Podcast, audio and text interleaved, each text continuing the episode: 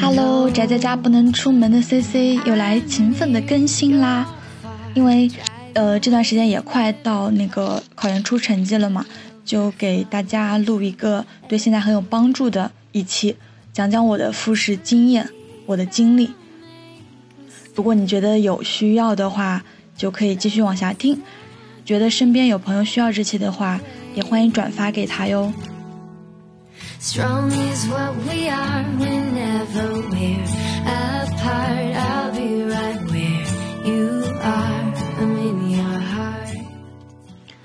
因为记得去年这个时候，我的考研已经出成绩了，然后今年因为这个新冠疫情的特殊情况吧，都或多或少会有推迟。对于准备复试的话，可以说是好的事情，多一些时间准备嘛。但是我们当时就想，哎呀，赶紧结束吧，想写论文，然后毕业。在初试成绩出来之前，就想，哦，快让我过线，快让我过线，别的都不想。然后看到各种高分就会很紧张嘛，国家线，国家线就好，别的都好说。但是成绩出来后，发现你能打院校线的时候，就会开始焦虑，想知道排名多少，稳不稳呀？嗯，能进多少个人，刷多少个人呀？我们去年就是我报的是中南财经政法大学嘛，它是进四十个，然后录三十个这样的比例，嗯，也还好。但是很不幸呢，我就是那种刚过线几分，排在院线末尾的那十个。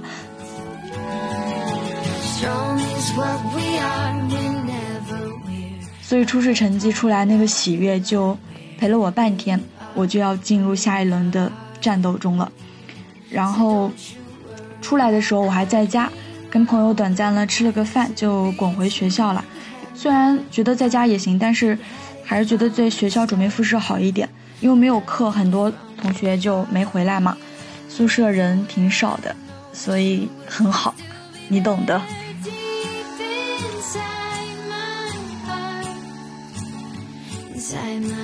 然后第二部分就是说要怎么准备复试，嗯，一般学校的流程都是笔试加复试嘛，个别的学校是没有笔试的，嗯，就看院校而定。都说复试重要的是面试，我觉得对，但是过于绝对了。如果笔试、面试都有的话，一般就是一半一半，或者四六开，或者六四开。如果你初试成绩非常好。高枕无忧型的，那么你就稍微准备，应该没问题。但是对我来说，或者对很多人来说，嗯，就是边缘分子、危险分子，哪个是都不能掉以轻心的。除了 MBA，政治就不用管了。英语一般就是有自我介绍，还有会用英文回答一些老师提问的专业问题。呃，上海地区对英语要求蛮高的。我去上证复试的时候，还有英语的笔试。而且提交成绩也找我要了六级的成绩单。专业课笔试对我来说，我的经验哦，就是和复试差不多。然后每个不同的专业应该都有，就是嗯辅助的扩展的一些资料，到时候去看一看背一背。我当时就是结合热点读，需要写自己想法的感觉，复试的卷子比初试的要灵活度高一点。而且专业课的经验，你只有去找你直系的学长学姐问具体的情况，嗯，才有参考价值。每个学校考察的内容啊、方法偏重的点都会不一样，这个和初试经验相同。嗯，复试的时候，我当时的一个困难就是，就从初试初试结束，你知道吧？我就开始完全放空，嗯，就是我初试结束之后，大概在床上躺了三天，就是玩手机，就想让自己放空。就这，然后回家又过年嘛，反正重新开始规律的学习有点困难，然后回到学校也没有固定座位呀，学校人也很少，就稍微有点松懈的感觉，不太能找到之前学习的感觉，就是，哎，没那味儿了。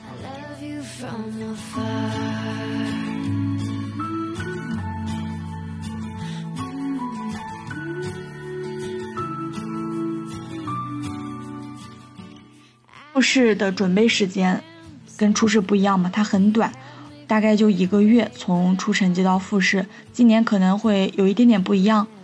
嗯，所以很重要就是你收拾好心情，调整状态，再次投入那个学习之中。我当时还是会注固定好时间去图书馆学习啊，带拓展的书和笔记，然后英语要自己写自我介绍，再就是练口语。我觉得大多数就是我们可能口语都不是很好，也不是很注重。嗯，我初试的时候就是报了刘丽说的那个口语练习。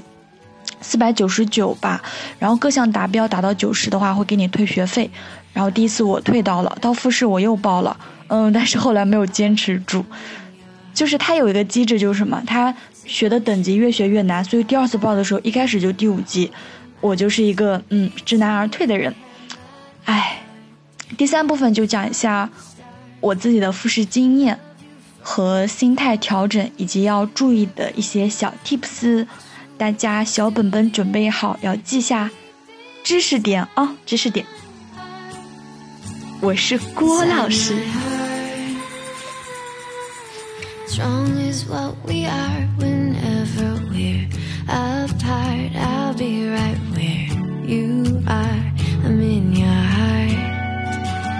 So don't you worry about a thing or all the miles in between. You my heart, had it from the start.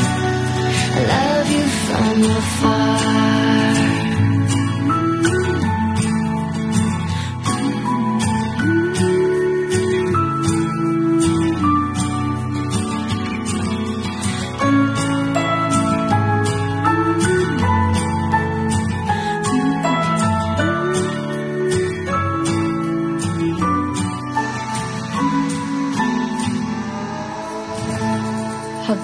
讲我当时的一个流程。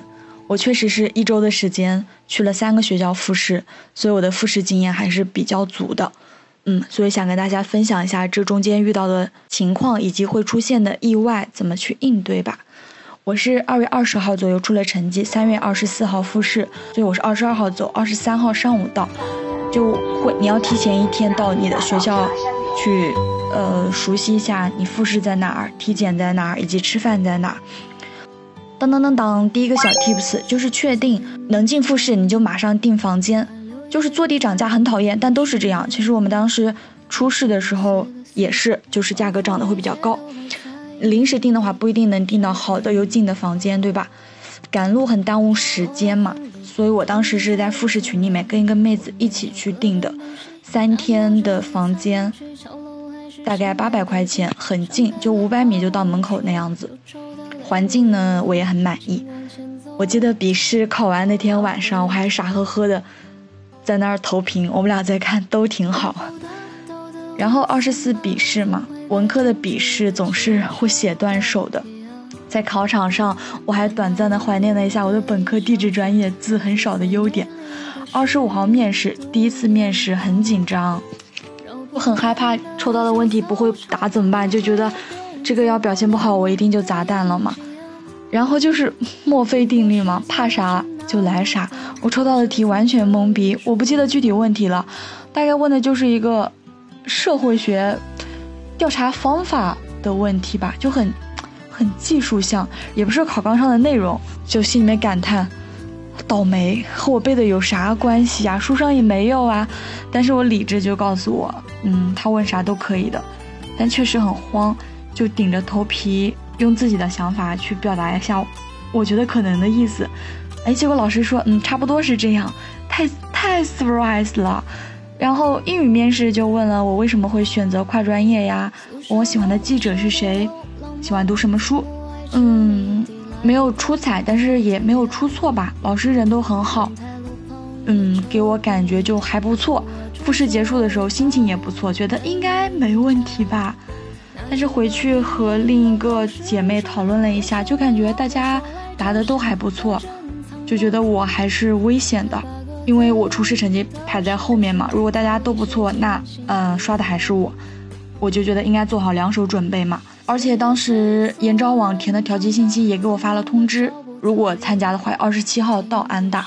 我第一志愿填的是安徽大学，然后当时结束就二十五号那天晚上，房子还有一天，我要住一晚，是二十六号走，我肯定是来不及了，因为还有体检啊什么的，我就非常头疼嘛，不确定能不能录。要是能录的话，我跑了就白跑了，很远；要不能的话，我不去调剂就没学上了。就想想还是赶紧买票，提前离开了武汉。当当当当，这里出现第二个小 tips，就是什么时候填调剂，怎么填调剂志愿。呃，你在出成绩之后。就如果你出成绩，你没有达院校线，那么你应该马上去看研招网，每天要刷它的信息，看什么时候出调剂。如果你达线了呢，你也要关注它出条件的时间和通知，不能百分百到一志愿，一定要去填。我当时就是出来后，每天就会，就他出了调剂名额，我就每天去看一下哪些调剂有调剂名额，因为他也只有三个可以填。所以也要珍惜名额，不是说看到有调剂出来就马上填，那你后面出来更好的学校、更想去的你就后悔了。嗯，当时看到安徽大学的时候，我就没犹豫就填了。第一个，因为安大新闻还是很好的；第二个就是离家比较近嘛，嗯，可以算优点。还有就是当时还填了武汉理工，哦，我就记得为什么特别纠结了，因为当时武理并没有给我发通知，我就想我去安大了。我要去安大了，吴理给我发通知，我再回来，就特别折腾嘛。但是吴理当时就是没有给通知，我没有办法，就很慌张的走了。到后来我知道一起被刷的有被武汉理工录的时候，也唏嘘了一下。不过最后到哪儿都是嗯有原因的吧，在当时我就是等不起了。然后这里出现第三个小 tips，就是关于体检。我当时很痛苦啊，因为我我很懵，我不知道调剂院校。他是不安排学校给你体检的，要自己找医院做体检，而医院做体检，他没有那么快出结果，因为他不是就针对你来的嘛，一般都要等第二天。如果你碰到周六日就更惨了，你可能得等到周一，我就没有办法按时交材料。然后当时还要抽血，呃，因为右手想着要去。写卷子要写很多字嘛，我就一直在抽左手，抽到后来抽第二管血的时候，他在拧我的胳膊，哈，真想哭。所以如果我现在想的话，如果一志愿体检完的时候你问一嘴能不能当天出结果，能出的话，你去复印一份带着。我当时去安大就是自己去医科大学做的体检。累和辛苦就不说了嘛，你材料当天交不了，你还要打很多电话，就说你怎么就不能交，然后才说通了，就说你那你就最晚复试的时候交，复试面试的交，因为第一天是交材料审核，然后再笔试再复试面试这样。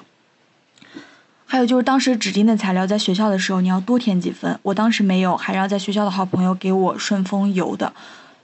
就是有一个材料是什么来着？要盖学校的章，你们到时候会知道的。然后第四个小 tips，如果可以的话，你不要觉得麻烦别人，让你信任的人陪着你去复试，不管是家人啊、好朋友还是你的恋人。我当时出事的时候，有一个好朋友陪着我，啊，我觉得特别温暖，会给我就是买好饭呀，然后开好空调呀，然后也会给我鼓励。嗯，我觉得有他在我会好很多。然后复试那几天也是嘛，心情上上下下很多。有一个信任的人可以陪着你的话，也会感觉安心很多。就这样说吧，你看，如果有好结果，你也可以直接跟他分享；坏的结果，他也可以给你安慰跟鼓励，对吧？我当时一志愿是自己去的，后来调剂的时候，男朋友从他的城市过来陪我去了合肥，就是去安大复试。尽管现在。我已经失去了他的消息，但是我非常感谢那个时候他及时的来到我的身边。我记得我在去安大的嗯高铁上接到了就是很遗憾没有被录取的通知嘛，临时买的票也没有位子，然后站在车厢里面看到消息，我就嗯就就提前也会感觉到会被刷，但是你最后那一点侥幸被浇灭，感觉幸运。还是没有眷顾自己的那种委屈感，加上赶路的疲惫，我就啥也不管，就站在那儿开始哭。嗯，先是流眼泪，也没有呆滞，然后哭出声，好多人看着我，就哭得鼻涕眼泪满脸都是。后来有人给我纸，然后哭着哭着也慢慢恢复了理智，开始和几个重要的人说我一志愿没有录取上的消息，就是幻想了无数遍我要开心的告诉大家我录取了的这个场面，就还是没有到来嘛。第一个就和男朋友说了，他就在他当时是在安徽读书嘛，比我到的快，他说就是安慰了我之后就说。嗯，他在出口等我，虽然还是一直在难过，想着嗯，我见到他，我要好好的抱住他哭一场，太委屈了，他妈的。出站的时候见到他，然后还有个安大的朋友一起来的，很奇怪，就完全不伤心了。然后车上的时候，我们我就自嘲了一下，我还是天气之子的这个命运吧。然后当时还有一个在河工大。读书的朋友，因为离安娜很近嘛，他就给我订了房间。我们几个人一起吃了饭，聊了聊天。我发现我的坏心情完全就没有了，我都，我都在那儿很奇怪，哇，在车上哭成那样的人是我吗？很神奇。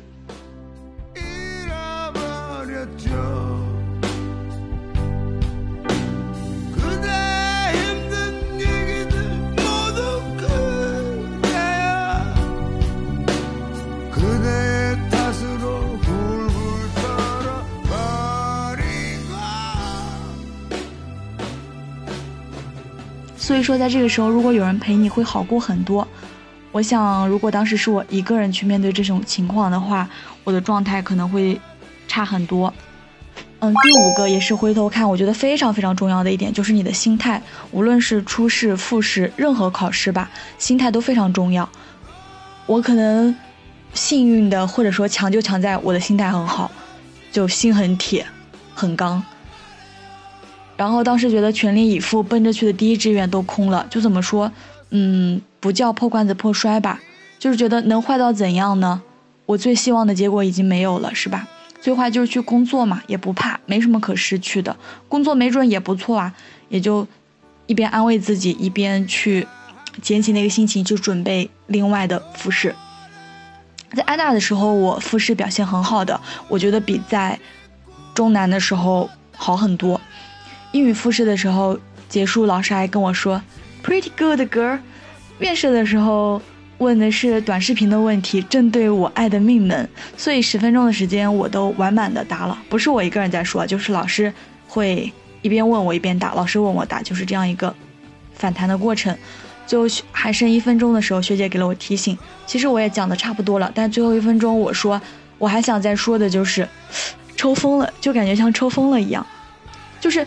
当时在中南的时候，面试只有四个老师嘛，然后我在讲台上，然后在安大复试的时候，在安大复试的时候是一个会议室，然后我一个人在最末尾的那个位子，然后一个圆桌十几个老师，然后我就站起来说，嗯，我很幸运能来到这儿复试，然后我想说的是，这个。回答不一定能代表我什么，但是我非常有自信。如果你们收了我这个学生的话，你们一定一定不会失望的，我就敢这么说。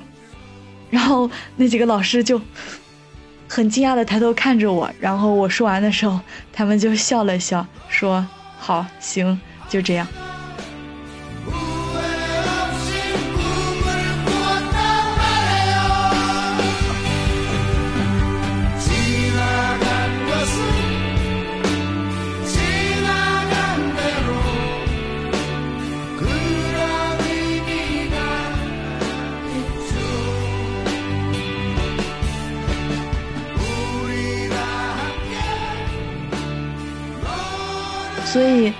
那个那次呃复试出来的时候，我记得那天太阳很好，然后春天嘛也开了很多花，我还拍了几张好看的照片。然后出来，我我跟圆圆就坐在那个草地上晒太阳，听那些老师结束出来还说，这些来复试的学生底子很好呀，我们一定要赶紧把这个定下来什么的。我当时心情就很好，觉得应该没问题吧。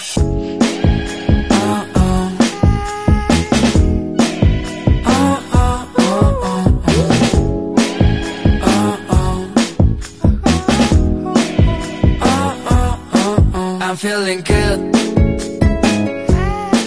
i feeling good i feeling good good good good good i feeling good good good 但是结果呢最后成绩出来我复试成绩确实很好排在前三个可是我的笔试就六十分虽然也是预料之中但是就还有侥幸嘛就觉得会不会面试很好，所以就能盖过笔试。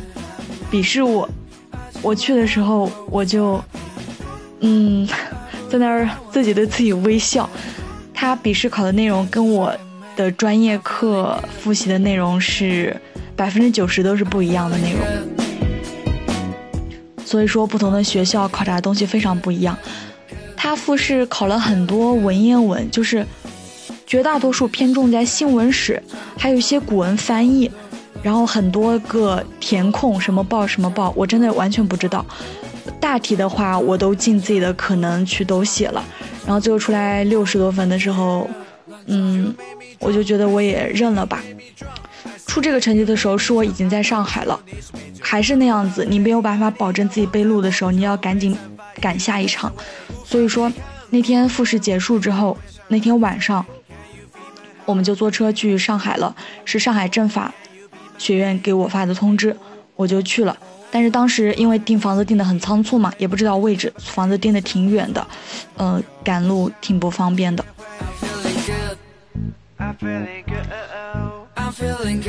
到上证复试的时候，笔试什么的都挺顺利的。英语我本来也不慌嘛。然后面试的时候，他的面试很严格，我觉得可能是上海那边高校严格一些。他面试一个人大概都是快二十分钟，就会问你很多东西。就因为是第三个学校了嘛，也是我最后一个了，我就填了三个。然后后面好像清空了能再填，我我觉得我当时已经没有心力去做这件事情了，而且当时一周真的花了好多钱啊，买票，然后订房子，然后吃外卖啥的各种，嗨。然后第三个院校了嘛，也是我最后一个了，而且在当时面试的时候，我是已经知道了，嗯，安大那边失败的消息，所以就更。无所畏惧了，就觉得能怎么样吧，还能怎么样？我复试面试的时候，老师抽的抽的问题答的还行，然后抽的英语问题问的也还好，也就也会问一些为什么跨专业呀，怎么怎么的问题。然后最后那个主考官老师还问，就说，嗯，你本科专业这么不搭边，就跟这个完全没有关系，你怎么有信心你？读研阶段能跟得上，或者说能把这个东西学好呢？我觉得如果是一志愿问这个问题，我可能就慌了，我可能会觉得啊，确实啊，我就是没底子啊，我就是比较烂啊，底子比较薄啊。但是我当时也不知道，我我第一反应就是，我说老师，很简单的逻辑问题，我是完全三跨，跟新闻完全不着边的专业，我都能考到。和他们一样的，甚至更高的分数，那还不能证明我能把这个学科学好吗？还不能证明我的学习能力吗？我真的很不错，我真的很不错，我真的真的真的真的真的很不错。然后，那个老师就笑了嘛，然后那几个老师都相视笑了一下，我就觉得哦，我我当时还想会不会冒犯到他们，然后看他们的反应。那大家是觉得我答的还不错，他们就说嗯不错，我就结束了我的复试。因为复试那天结束的时候是只剩下我一个人了，就去市区找朋友去玩，然后去姑姑家住了。那个复试后面的几天，嗯，挺遗憾的，当时他没有继续陪着我，因为那几天是我最放松的时候，可以。很开心的去上海随便玩嘛，不过当时有个好朋友在上海实习，所以他陪我玩了两天。那几天真的是去年最放松的时刻了。就是我复试完的时候结束出来，那个学长就说：“没关系，放心去玩吧，你肯定能过，等着开学拿新生奖学金就好了。”我就完全放松的，嗯，去度过了那几天。到后面，呃，出成绩，我们有一个也拉了一个群嘛，看到自己是排在第二名还是第三名进去的，就觉得嗯，虽然不是自己本身想要的那个志愿，嗯，但是能被录那个喜悦还是不可忽视的。而且就说，上海其实是我一直一直最想去的城市，但是因为高考的打击嘛，让我对这个城市产生了恐惧，就觉得，嗯，确实很难进，或者说上海的学校很难考。我其实，在。呃，考研初期的时候，我是想考上大的，但是就说报录比非常的悬殊，非常的困难，就选了。当然还是还有因为达令的原因，就有选武汉的学校，想去他的城市看一看嘛，他大学读书的城市。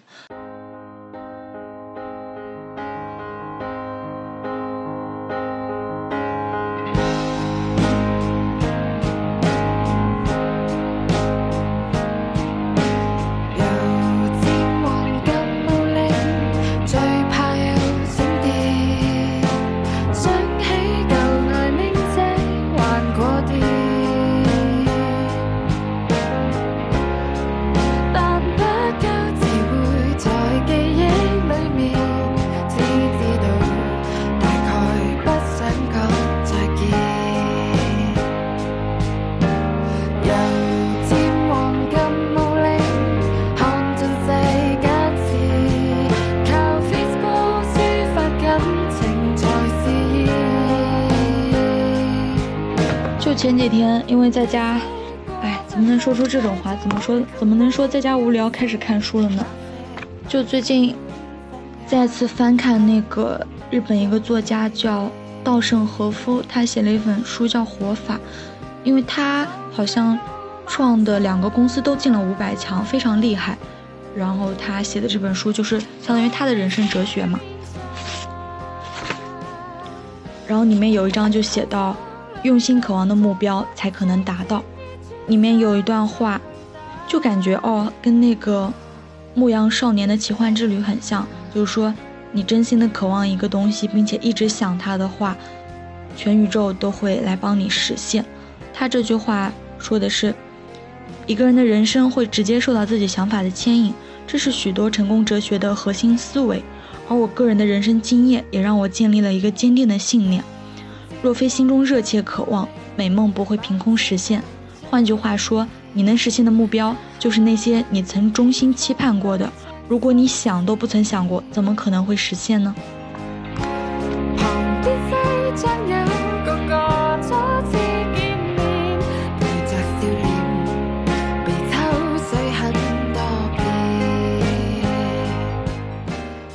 所以当时我知道。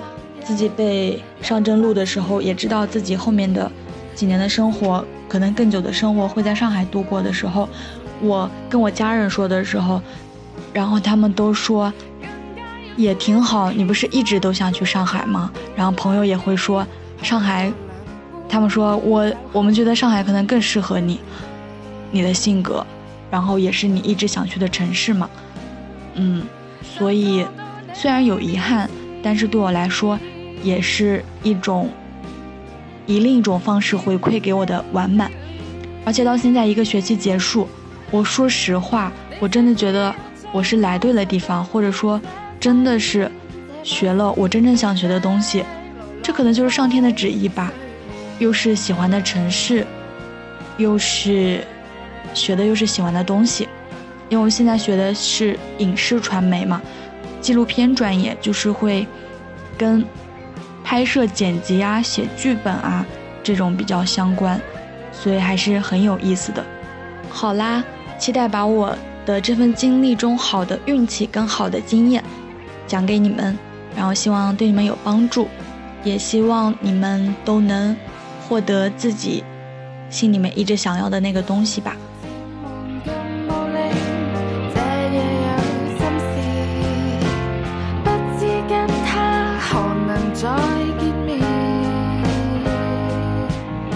另外就是，假如哦，假如没有得到你想要的好消息，去工作的话，你真的不要觉得自己很失败或者什么的。当然，我必须承认这很打击自己，因为考研对于任何一个选择考研的人来说，这都付出了一年甚至更多的时间去努力，中间承受那么多的压力，嗯，各种心情吧。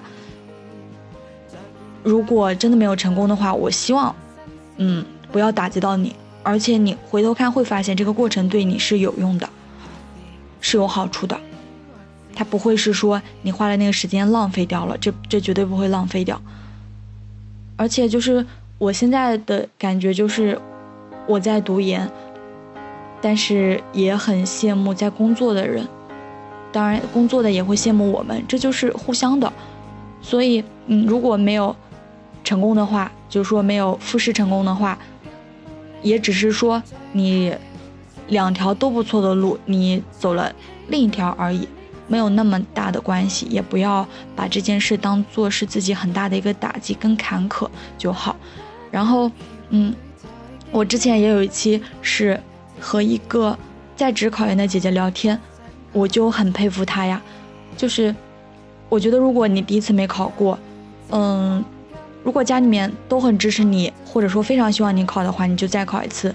如果没有那么强烈，而且会觉得有经济压力的话，你可以选择一边工作一边考，或者说工作久一点之后再考，这个都是都是可行的。嗯，我现在宿舍是也有就是有工作再回来了嘛，我觉得他们工作了几年再来读书的人。真的会长一些阅历，或者说在做事跟处理问题上会更成熟一点。所以说就是尽人事知天命吧，就最后结果是怎样，你要相信是好的。如果不是好的话，那他肯定还没有到最后。